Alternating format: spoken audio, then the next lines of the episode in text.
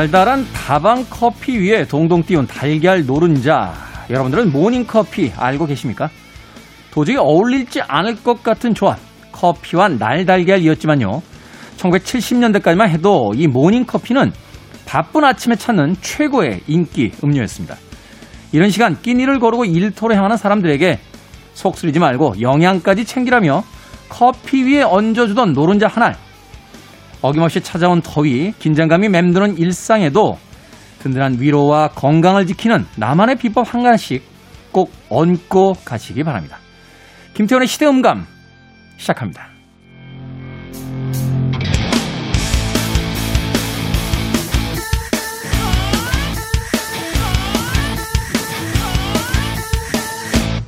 그래도 주말은 온다. 시대를 읽는 음악 감상의 시대음감 김태훈입니다. 모닝 커피. 야, 이거 알고 있으면 옛날 사람인데요. 어, 저는 어쩌면 그렇게 선명하게 기억이 납니까? 1970년대에도 그랬고요. 80년대까지만 해도 뭐 종로라든지 명동에 소위 다방이라는 곳에 가면 이 커피 위에 예, 달걀 노른자를 하나 얹어주던 모닝커피 심심치 않게 볼 수 있었습니다. 가격은요, 1970년 기준 50원이었다고 하는데, 당시에 짜장면 한 그릇과 비슷한 가격이었다고 하니까, 글쎄요, 뭐 지금도 짜장면이 한 4천 원, 5천 원 한다라고 봤을 때, 뭐 커피도 그 정도의 가격이니까, 짜장면과 모닝커피, 커피의 가격은 같은 수준으로 오르고 있는 게 아닌가 하는 생각을 해보게 됩니다. 이 다방에 따라서는요, 노른자뿐만이 아니라 거기다 살짝 참기름을 또 이렇게 쳐주는 것도 있었습니다.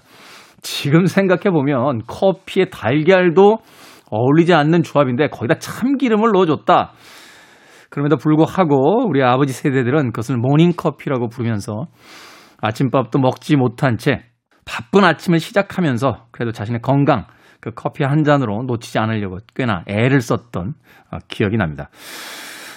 자, 지금처럼 다양한 커피를 즐기지 못했던 그 시절에 그 달달한 커피와 음, 달걀에 노른자 하나가 들어간 커피 얼마나 맛있었을까 하는 생각을 해보게 되는데요.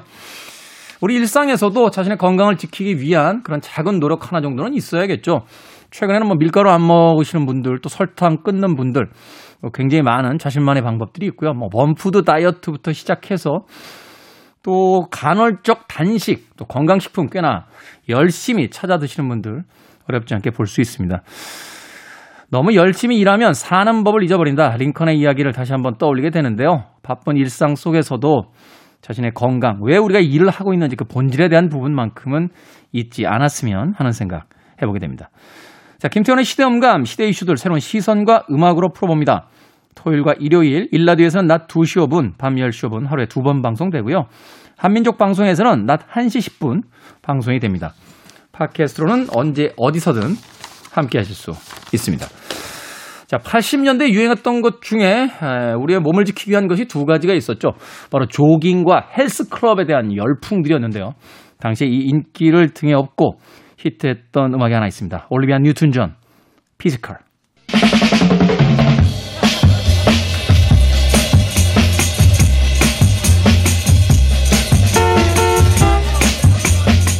소개팅의 성패는요, 주선자에게 달려있다 하는 얘기가 있습니다. 일단 주선자의 인간관계가 좋고 사람 보는 눈이 있어야 하고요. 단순히 다리를 놓아주는 것만이 아니라 짧은 시간에 서로의 진면목을 잘 찾아볼 수 있도록 이끌어주는 게 필요하죠. 자, 그렇다면 이분은 영화를 소개시켜주는 최고의 주선자가 아닐까요? 우리 시대의 영화 이야기, 시선의 시선. 영화 유튜브 크리에이터 채널 김시선의 김시선 평론가 나오셨습니다. 안녕하세요. 안녕하세요. 영화 주선자 김시선입니다. 자, 뭐 소개팅도 그렇습니다만 영화 남들에게 소개시켜 줄 때 솔직히 좀 부담 있지 않으십니까? 아, 그쵸. 사람 소개하는 게 가장 저는 어려운 일이라고 생각합니다. 음, 차라리 영화를 소개. 추천하는 게 더 마음이 편한 것 같아요. 아, 그래요? 네. 오, 하긴 그렇죠. 영화가 음. 무슨 소개했다고 그 사람 네. 취향이 안 맞는다고 네, 국제적인 분쟁이 나는 건 아니니까요. 네, 네. 사람을 한 명 잘못 소개시켜주면 두고두고 일생에 걸쳐서 이제 욕을 먹어야 되는 상황이 네. 벌어지니까. 정말 친구를 이룰 수도 있습니다. 그렇군요. 네. 자, 저는 뭐 누구 소개해달라고 얘기 안 하도록 하겠습니다. 네. 자, 우리 시대의 영화 이야기, 시선의 시선. 오늘 나눠볼 이야기 어떤 이야기입니까? 아마도 지금 이제 오랜만에 또 극장을 뜨겁게 만들 영화이지 않을까 싶은데요. 바로 어, 블랙 위도우라는 작품으로 돌아오는 어, 케이트 쇼트랜드 감독에 대해서 이야기를 나눠보려고 합니다. 케이트 쇼트랜드. 네. 사실 이제 블랙 위도우가 최근에 이제 많이 화제가 되고 있어서 네. 또 이 영화를 끝으로 이제 스칼렛 요한슨이 네. 마블 영화에서 은퇴한다라고 해서 사실은 화제가 되긴 했습니다만 이 케이트 쇼틀랜드 감독에 대해서는 우리에게 그렇게 크게 알려져 있는 감독은 아니잖아요. 맞아요. 잘 알려지지 않다 보니까 뭐 대부분의 마블 영화들 자체에 대해서도 많은 분들이 이제 감독보다는 영화 캐릭터에 더 집중이 되어 있는 편이긴 한데요. 네. 저는 이제 그렇기 때문에 이 블랙 위도우에서 갑자기 케이트 쇼트랜드 감독이 이 작품을 연출한다고 했을 때 고개가 갸우뚱하면서도 그 감독에 대해서 알고 보니까 좀 이해되는 면들이 있었거든요. 음. 그래서 오늘 그런 점들을 같이 얘기해 보면은 블랙 위도우를 감상하실 때 더 도움이 되지 않을까 싶어서 가져와 봤습니다. 그렇군요. 자, 케이트 쇼틀랜드 감독 어떤 감독입니까? 어, 말씀하신 대로 이제 국내 관객들에겐 좀 낯선 감독인데요. 이제 호주 출신의 이 케이트 쇼틀랜드 감독은 어쨌든 자신만의 영화 연출로 자신의 영역을 구축하고 있는 감독이고 어, 1968년생으로 호주 국립 영화 방송학교에서 영화를 전공했습니다. 그 이후에 아찔한 10대라는 2004년에 나온 작품을 통해서 데뷔를 한 이후에요. 로어라는 작품으로 스톡홀름 국제영화제에서 최고의 영화상을 수상하고 그 다음 2017년에 베를린 증후군을 선댄스 영화제에서 상영시키면서 명실공히 자신만의 영역을 계속 구축해가는 감독으로서 자리매김을 하고 있습니다. 그리고 나서 네. 우리가 알고 있는 블랙 위도우를 연출하게 됐습니다.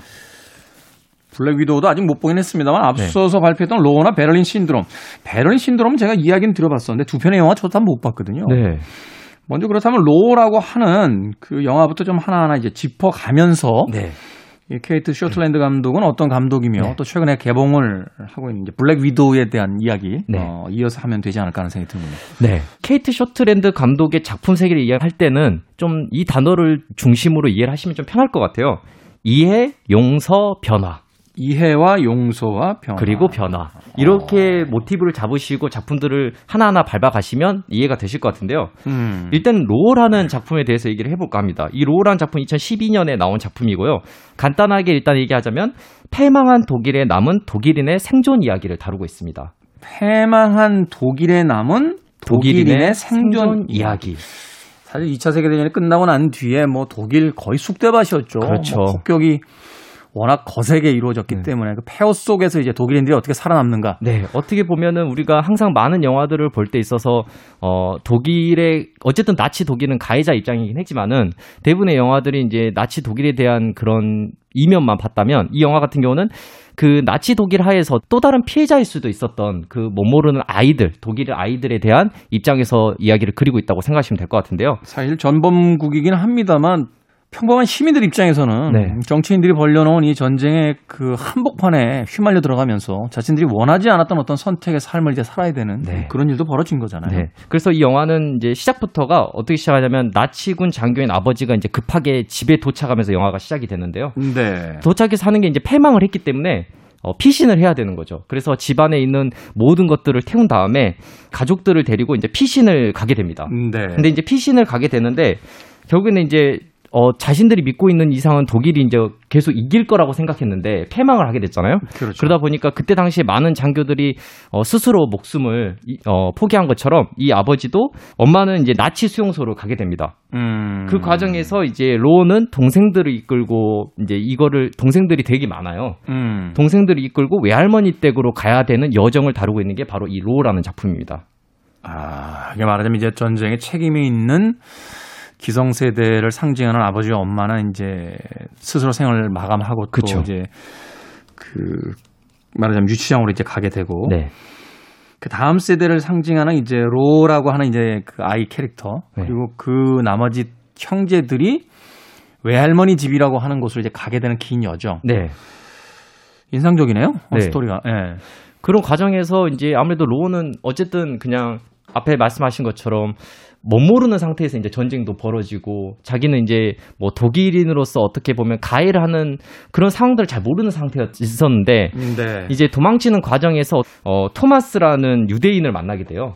토마스라고 하는 유대인을 만나게 네, 됩니다. 그래서 어. 토마스란 유대인의 도움으로 목숨을 계속해서 이제 지킬 수 있는 상황이 벌어지게 되는데 사실 이제 유태인과 가장 사이가 안 좋은 거 아닌가요? 네, 맞아요. 가장 안 좋은 사이인데도 불구하고 어, 이 도와주는 거죠. 이 친구도 음. 청년이기 때문에 뭐 이 친구들이 뭐 잘못했다고 생각하진 않은 것 같아요. 그래서 이 친구들을 도와주게 되고 그 과정에서 이 독인으로 태어난 이 로라는 소녀가 기나긴 여정을 통해서 어, 유대인에 대한 자신의 편견을 깨부시면서 이해하는 과정을 다루고 있습니다. 아, 그렇군요. 네. 말하자면 이제 그 이전까지는 부모 세대에게서 이제 받았던 교육들에 의해서 마치 네. 그 유태인들은 뭐 절대적인 악이고 네. 자신들이 이제 세상을 그 구원하는 어떤 구원자의 어떤 환상 음. 같은 것들이 있었다면 이 처절한 현실 속에서 실제로 자신의 삶을 이제 이어가기 위해서 도움을 받는 그 존재들이 네. 그토록 어떤 편견을 가지고 바라봤던 유태인을 비롯한 이제 다른 음. 존재들이었다는 거. 네, 그렇죠. 그걸 통해서 이제 이해와 편견을 깨고 용서와 화합이 이루어진다. 네, 맞습니다. 아. 그러한 과정을 다루고 있습니다. 근데 아마 좀 궁금하신 부분이 있을 거예요. 저 분명히 앞에 케이트 쇼트랜드 감독은 호주 감독이라고 했잖아요. 그러니까요. 호주도 사실은 2차 세계대전에 그 피해국이잖아요. 네. 그런데 독일로 가서 독일인의 시점에서 이 전쟁을 다시 쳐다본다. 이거 쉽지 않은 거잖아요. 네, 심지어 독일어도 못 쓰셨다고 하더라고요. 아, 독일을 못 하셨다고요? 네. 근데 왜 이런 영화를 찍으셨을까? 되게 저는 또 되게 특이하다는 생각을 좀 하게 됐습니다. 네, 인상적이네요. 네. 오. 어. 실질적으로 이제 이 감독이 직접적으로 독일과 뭔가 관계가 있는 분은 아니에요. 음, 네. 아, 물론 이제 남편이 독일계 유대인이긴 합니다. 독일계 유대인. 네, 그렇지만은 뭐 그게 직접적인 관계라고 볼 수는 없고요. 다만 케이트 쇼트랜드 감독 자체가 독일의 어떤 공간 또 독일에 이 자주 왔다 갔다 하면서 독일이라는 나라에 대해서 이해를 하게 되고 그 과정에서 독일에 관련된 영화를 찍어야겠다 이런 생각들을 하게 되신 것 같더라고요. 음. 그렇군요. 네, 그래서 좀 매우 특이하다는 생각을 가지고 있습니다. 사실은 이런 것이 바로 그 작가들의 어떤 관점이지 않을까 하는 생각이 들어요. 우리가 음. 늘 보던 공간에서 음. 세상을 쳐다보는 게 아니라 그 반대편과 더 낮은 곳 혹은 더 높은 곳에 올라가서 어, 일상에서 바라보던 어떤 대상을 전혀 다른 시각으로서 다시 한번 쳐다보려고 하는 네. 거. 또 그것을 통해서 우리가 미처 생각하지 못했던 어떤 생각들을 이끌어내고 네. 또 그것을 통해서 세상에다가 어, 쉽게 갖게 되는 편견과 어떤 그 아집을 이제 무너뜨리려고 노력하는 거. 그게 작가들의 모습일 거라고 저는 생각을 하게 되는데. 네. 케이트 쇼틀랜드 감독 마블의 슈퍼 히어로물을 만들어서 그냥 상업적인 감독인 줄 네. 알았는데 네. 그런 감독이 아니었고 전혀 아닙니다. 이 로우라는 작품도 보게 되면은 이 어떻게 보면 로우라는 한 소녀 부모에게 의지도 할 수 없는 이 소녀가 자라게 되는 거잖아요. 자기도 아, 어린아이인데 어린아이들을 돌보면서 할머니 댁에 가야 되는 상황이잖아요. 네. 그런데 이 상황 자체에 의해 소녀의 심리를 대중적인 시각보다는 좀 더 추상적인 면들을 잘 어, 표현하는 감독이라고 볼 수 있습니다. 그래서 뭔가 흔들리는 이미지 그리고 어, 수풀에 흔들리는 풀의 이미지들 이런 것들을 섞어 넣으면서 마치 우리가 볼 때는 약간 에세이 같은 느낌으로 이 소녀의 감정 상태를 계속해서 표현해 나가거든요. 음. 그래서 이런 걸 봤을 때 사실 블랙이도를 찍 었다는 게 살짝 이해가 안 될 수도 있어요. 그래서 저예산 예술 영화를 찍었다고 볼 수 있습니다. 음. 서사도 서사지만 이제 시적인 감각을 네. 영상 속에다 이제 만들어낼 줄 아는 감독이다. 네. 한 이야기를 해주셨습니다. 인상적입니다. 이 로라는 작품. 음. 음. 음악 한 곡 듣고 와서 계속해서 이제 로를 만든 이 케이트 쇼틀랜드 감독의 그 다음 작품들 만나보도록 하겠습니다. 호주 감독이라고 해서 어떤 곡을 골라볼까라고 했는데 호주의 어, 아마 국제적인 최초의 스타는 이 아티스트가 아니었나 하는 생각이 듭니다. 존 폴 영의 곡 중에서 Love is in the air 준비했습니다. 김태원의 시대음감, 우리 시대의 영화 이야기, 시선의 시선. 오늘도 김시선 영화평론가와 함께 마블의 신작이죠. 아, 스칼렛 요한슨의 주연을 맡은 블랙 위도우로 돌아온 감독 케이트 쇼틀랜드에 대한 아, 작품 세계 이야기 나눠보고 있습니다. 자, 첫 번째 작품으로 이제 케이트 쇼틀랜드가 로라고 하는 2차 세계대전 패전 이후에 독일에서의 어떤 살아남기, 독일인의 시선으로 본 전쟁 폐허 속에서의 어떤 삶의 이야기 소개를 해 주셨는데 다음 작품은 어떤 작품입니까? 네, 다음 작품은 로에서 어떻게 보면 로가 이해하고 용서하고 변화하는 과정을 봤다면은 이 두 번째 작품은 한 또 여성의 또 변화들을 볼 수 있는 작품인데요. 바로 베를린 신드롬이라는 작품입니다. 베를린 신드롬. 네.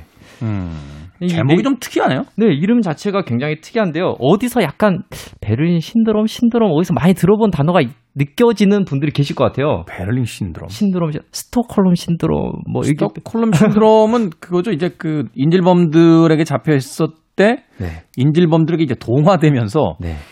그 인질범들을 이제 연민하게 되는 그게 이제 스톡홀름 신드롬 맞습니다. 네. 거기서 창안한 단어라고 볼 수 있는데요. 아. 베를린 신드롬 말 그대로 이 독일의 베를린이라는 공간에 적응하게 되고 매력을 느끼게 되고 거기에 이제 스며들게 되는 어, 그런 상황을 볼 수 있기 때문에 베를린 음. 신드롬이라는 작품의 명이 그려져 있습니다. 그러니까 베를린 신드롬이라는 게 무슨 학계 용어로서 이미 존재하는 건 아니고 이제 케이트 쇼틀랜드가 만든다는 거죠. 그렇죠. 만든 단어죠. 아. 앞에서 제가 얘기했지만 케이트 쇼틀랜드 감독이 독일에 자주 왔다 갔다 하면서 좋아하게 되고 그런 면들 때문에 독일에 관련된 영화들을 찍게 됐다 이렇게 얘기를 했다고 했잖아요. 음. 그런 면들이 여기서도 이렇게 느껴지는 게 이제는 독일의 베를린이라는 공간, 이 공간에 현혹되고 매혹되는 과정 속에서 벌어지는 어떻게 보면 스릴러 작품이라고 볼 수 있습니다. 그렇군요. 베를린이라는 공간 속에서 벌어지는 어떤 스릴러적인 요소를 담고 있는 작품이다. 네. 라고 소개를 해 주셨습니다. 영화의 줄거리를 좀 먼저 소개를 좀 해주시죠. 어, 영화의 줄거리는 이렇게 질문을 하면서 시작하면 좋을 것 같은데요. 낯선 도시를 여행하던 중에 낯선 사람의 집에 영영 갇히게 된다면 어떻게 벌어질까 일들이 바로 그 질문으로부터 시작하고 싶은데 낯선 공간을 여행하다가 네. 낯선 사람들의 공간에 갇히게 된다면 영원히 갇히게 된다면 어떻게 될 것이냐? 네. 오. 영감을 얻기 위해서 이제 독일 베를린으로 한 호주의 사진 작가 클레어가 도착을 하게 되는데요. 이 이제 이 클레어는 어떻게 보면 우연히 이제 길을 걷다가 매력적인 남자 앤디를 만나게 됩니다. 앤디를 만나게 된다. 네. 그리고 이제 거기 앤디의 어떤 앤디. 모습의 매력을 느낀 클레어는 앤디가 어, 살고 있는 어떤 공동 주택의 집으로 같이 함께 들어가게 되고 그래서 하룻밤을 보내게 되는데요. 네. 문제는 그 뒤부터입니다. 어, 이제 밖으로 나가려고 하는데 문을 닫아놓은 채 앤디가 나가는 바람에 어, 감금이 된 상태로 하루를 보내게 돼요.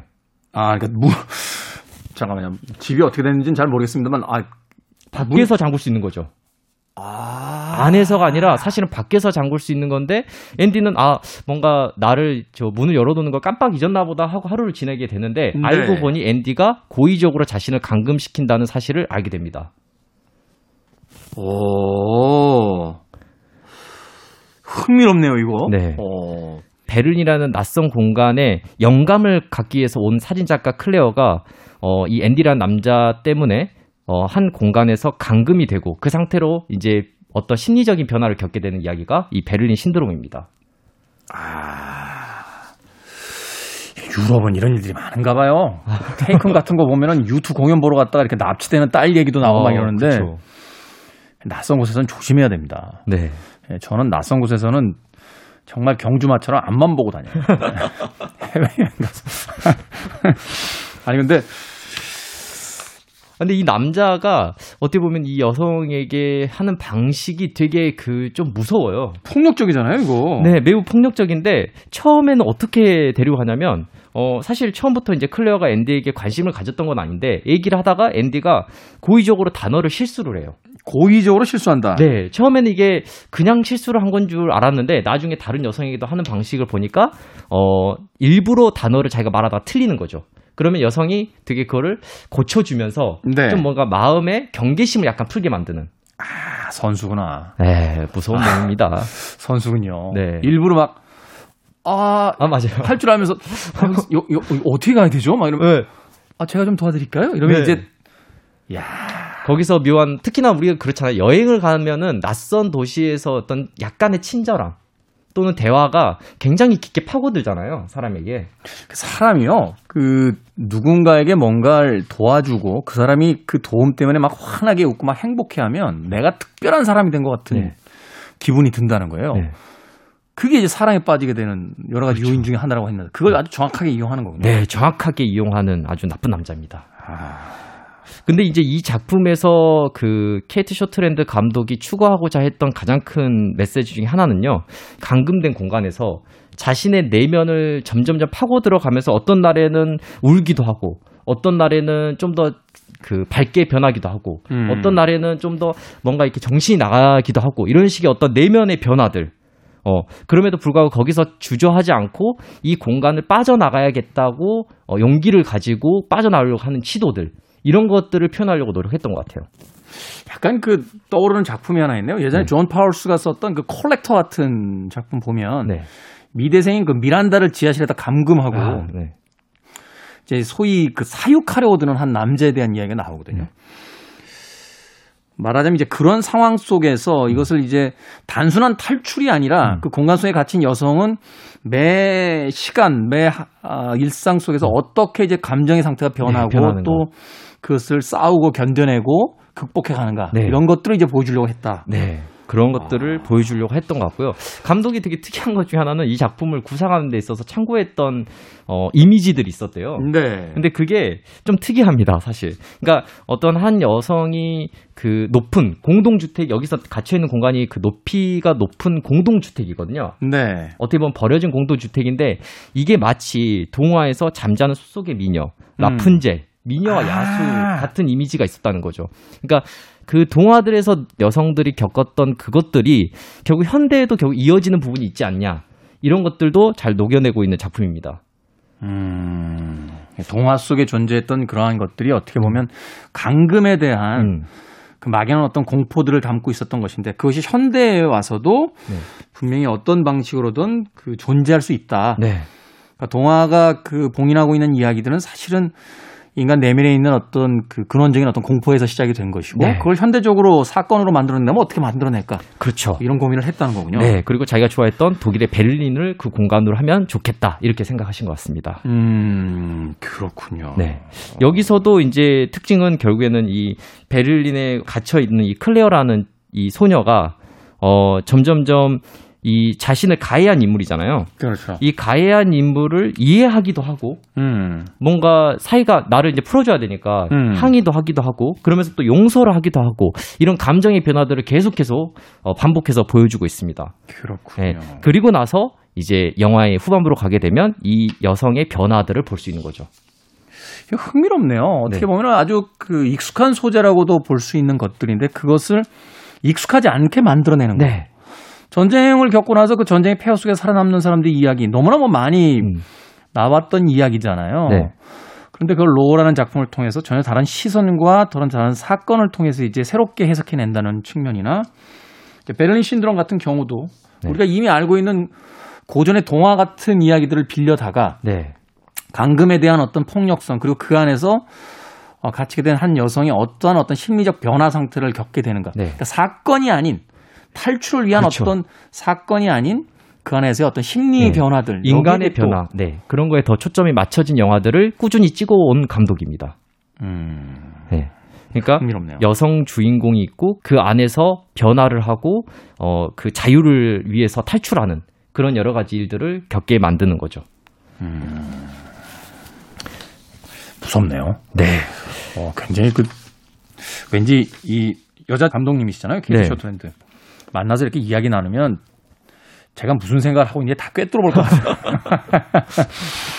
영화를 대하는 태도 자체가 인간에 대한 어떤 그 깊은 네. 이해를 바탕으로 시작이 된 그런 작품들이 아닌가 하는 생각을 해보게 됩니다. 음악 한 곡 더 듣고 올까요? 네, 좋습니다. 글로리아 게이너의 음악 준비했습니다. I Will Survive. 글로리아 게이너의 I Will Survive 듣고 오셨습니다. 자, 김태원의 시대 음감, 우리 시대의 영화 이야기, 시선의 시선, 김시선 영화평론가와 함께 마블의 신작 블랙 위도우로 돌아온 케이트 쇼트랜드 감독의 작품 세계 어, 읽어보고 있습니다. 자, 이제 드디어 최신작 블랙 위도우로 갑니까? 네, 블랙 위도우로 오게 됐는데요. 뭐 많은 분들이 익숙한 이야기라고 볼 수 있겠지만은 네. 어, 간단하게 소개를 하자면 어, 레드룸이라는 소련의 그 킬러 집단에 의해서 길러졌던 나타샤가 어, 그 레드룸의 복수를 하는 과정을 다루고 있는 게 블랙 위도우입니다. 아, 이런 서사는 사실 이제 여성 스파이물에서 꽤 많잖아요. 네. 어. 어떤 집단에 의해서 강압적으로 이제 스파이가 되어야만 했던 한 여성이 네. 그 집단에 이제 복수하는 이야기. 사실은 이 이야기가 오락물의 어떤 전형적인 스토리긴 합니다만 약간 현대에 와서 이제 여성의 서사로 읽으면 네. 강요된 어떤 그 시스템 속에서 살아있던 여성들이 남성 사회에 대해서 복수하는 듯한 그런 서사로 읽힐 수도 있겠다라는 또 그렇죠. 생각을 해보게 되거든요. 네. 영화 소개를 좀 해주시죠. 네. 네. 이 영화는 이제 마블 관점에서 보자면은 그 시빌 워, 어벤져스 시빌 워와 어벤져스 인피니티 워 사이에서 벌어진 이야기를 다루고 있고요. 음. 그래서 이제 이 작품에서 가장 이제 중요한 핵심적인 이야기들은 아무래도 나타샤의 활약을 다들 기대하실 것 같아요. 그렇겠죠. 마블 네. 영화라고 하면 일단 현란한 볼거리 이게 네. 일단 기본이니까요. 네, 그렇죠. 물론 그 기본은 깔려 있습니다. 하지만 저희가 오늘 얘기했던 것은 케이트 쇼트랜드 감독의 이야기잖아요. 이 케이트 쇼트랜드 감독을 뭔가 되게 추상적이면서도 deep하면서도 에세이적인 느낌을 연출을 하시는 감독처럼 보이는데 갑자기 세 번째 작품에서 블랙 위도우라는 영화를 맡게 됐다는 거죠. 당황스럽네요, 사실. 작품 세계가 잘 안 맞을 것도 같다라는 생각을 네. 해봅니다만 한편으로는 네. 이 블랙 위도우라고 하는 그 여성 캐릭터의 어떤 내면을 그렇죠. 드라마적으로 얼마나 잘 표현해내느냐 이게 이제 관건이었겠군요. 그렇죠. 어떻게 보면 우리는 이제 케이트 쇼트랜드 감독이 어떤 영화를 찍어왔는지 이제 조금 들으셨기 때문에 블랙 위도우를 접근하실 때 물론 마블 마블 영화를 즐기는 입장에서도 즐기셔야겠지만 케이트 쇼트랜드 감독이 과연 이 나타샤라는 인물 어떻게 보면 레드룸에서 어, 세뇌당한 수십 년 동안 세뇌당하면서 길러졌던 이 여성이 어떻게 레드룸을 깨부시면서 성장해 가는가, 변하는가, 이런 것들도 내면적인 이야기들도 집중해서 보시면 되게 재밌겠다는 생각이 들어요. 음. 그래서 앞에서 얘기를 해보면 사실 이 케이트 쇼트랜드 감독이 되게 비슷한 루트의 이야기들을 하고 있거든요. 아찔한 10대로 데뷔를 했다고 앞에 말씀드렸는데 아찔한 네. 10대는 육체와 본능에 이끌려서 세상에 적응해가는 소녀 하이디의 이야기를 다루고 있고요. 네. 로어는 모든 게 무너진 세상에서 동생들을 지키고 생존해야 하는 소녀 로의 이야기를 다루고 있고 음. 베를린 신드롬은 믿음의 배신으로 응답한 남자의 협소된 공간에서 탈출해야 하는 소녀 클레어의 이야기를 다루고 있어요. 네. 이것들을 총 집합해 보면은 낯선 세계에 놓인 하이디 로 클레어라는 소녀가 세상과 부딪히며 성장해가는 이야기라고 줄일 수가 있는데 그러네요. 이는 어. 이는 나타샤 이야기도 하죠. 영화의 어떤 장르적인 특징들은 조금씩 다르긴 합니다만 네. 결국은 자신이 원치 않았던 어떤 세상에 던져진 한 소녀가 네. 그 세상을 극복하고 거기서 이제 생존해 가는 이야기, 그러면서 자의식을 찾아가는 이야기. 네. 이게 공통된 어떤 케이트 쇼틀랜드 감독의 영화 세계다 이렇게 볼 수 있는 거군요. 맞습니다. 그래서 앞에서 얘기했던 이해하고 용서를 하며 변화라는 과정을 겪는 것은 나타샤의 이번 영화에서도 매우 중요한 포인트입니다. 음, 그래서 그렇군요. 되게 비슷한 장면들도 느껴지는 부분들이 있어요. 어, 이를테면 이제 스포되지 않은 선에서 말씀드리자면 로의 첫 장면은 앞에서 제가 말씀드렸지만 나치 군 장교였던 아버지가 집에 오고 집에 있는 물건들을 다 태운 다음에 도망가는 장면으로 시작하잖아요. 그렇죠. 근데 바로 이 블랙이도도 그런 식의 방식으로 시작하게 됩니다. 아, 어떤 방식이죠? 나타샤가 이제 어린 시절부터 시작하게 되는데 어린 시절 미국에서 어떤 지령을 받고 살고 있는 한 가족이 이제 들킨 거죠. 들켜서 음. 도망가는 시점부터 시작을 해요, 이 영화가. 도망가는 시점부터 시작된다. 네, 매우 비슷하게 시작합니다. 음. 동시에 또 이런 것도 비슷하죠. 어, 이 블랙 위도우에서 가장 중요한 공간 중에 하나는 레드룸이라는 곳이죠. 자신이 이제 키워지고 강압적으로 네. 세뇌됐던 공간. 공간이죠. 이 공간은 음. 베를린 신드롬의 어, 이 남자의 주택과도 비슷합니다. 아, 그렇게 볼 수 있겠네요. 네. 어, 어 이 케이트 쇼트랜드 감독은 블랙 위도우라는 작품을 받았을 때, 어, 내가 히어로 영화를 찍을 수 있나? 이렇게 받아들였다기 보다는, 어, 이거 내가 원래 해왔던 이야기의 연장선이나 다름없다라고 아마 받아들이셨을 것 같아요. 음, 그러네요. 네. 장르만 마블 코믹스에서의 어떤 원작을 가지고 있는 거지. 자신이 지금까지 이야기했던 여성 서사에 근접해 있는 영화다. 네. 어, 실제로 또 이 로에서 독일 나치의 그 세뇌된 교육을 받은 집안인 거잖아요. 그렇죠. 이는 이 블랙 위도우에서도 나타샤의 가족이 있어요. 음. 이 나타샤의 가족인 레드 가디언이 이제 아버지로 등장하게 되는데 레드 가디언은 그 소련에서 길러진 키워진 히어로입니다. 아. 그래서 매우 공산주의적인 발상을 하는 되게 인물이거든요. 네. 그런 부분도 매우 유사한 지점이죠. 그러네요. 이게 사실은 그렇게 보면은 로라는 작품의 슈퍼 히어로물이다 이렇게 네. 볼수 있겠네요. 맞습니다. 그러니까 어. 떻게 보면 마블의 굉장히 무서운 점은 우리가 익숙하게 정말 블록버스터 영화를 잘 찍을 것 같은 감독을 데려오는 게 아니라 나타샤라는 한 이 인물 이 인물을 과연 누가 잘 그려낼 것인가를 깊숙하게 고민하고 바로 케이트 쇼트랜드를 캐스팅하게 된 거죠. 사실은 이 마블의 어떤 그 거대한 universe의 시작이라고 할 수 있는 그 아이언맨 네. 그 1편, 2편의 감독이 존 파브로잖아요. 네. 그 영화 속에서는 이제 그 운전기사이자 비서로 이제 등장하시죠. 경호, 경호원으로 이렇게 나오시는 분인데 이 존 파브로 감독은 사실 액션 영화라기보다는 드라마를 찍던 감독인데 네. 이 슈퍼 히어로물의 시작점에 음. 그 드라마를 잘 만드는 감독을 이제 픽업을 해서 네. 영화를 맡겼다. 네. 그 자신들은 우리는 이걸 단순하게 어떤 슈퍼 히어로물, 액션물 음. 이렇게 분류하지만 마블 이제 그 영화사 쪽에 네. 에, 입장에서는 이것은 거대한 하나의 세계관이며 어, 기본적인 이야기의 구조 속에 액션이 녹아 들어가 있는 것이다. 네. 이렇게 이제 파악을 하고 있는 거죠. 맞습니다. 그래서 어. 이번에 블랙 위도우도 물론 화려한 액션을 우리가 극장에서 즐긴 것도 너무 마블의 매력적인 요소지만 이 케이트 쇼트랜드 감독이 과연 나타샤라는 이 여성을 어떻게 그려냈을까를 초점을 맞추는 것도 보면서 보면은 더 훨씬 좋을 것 같다는 생각이 들어요.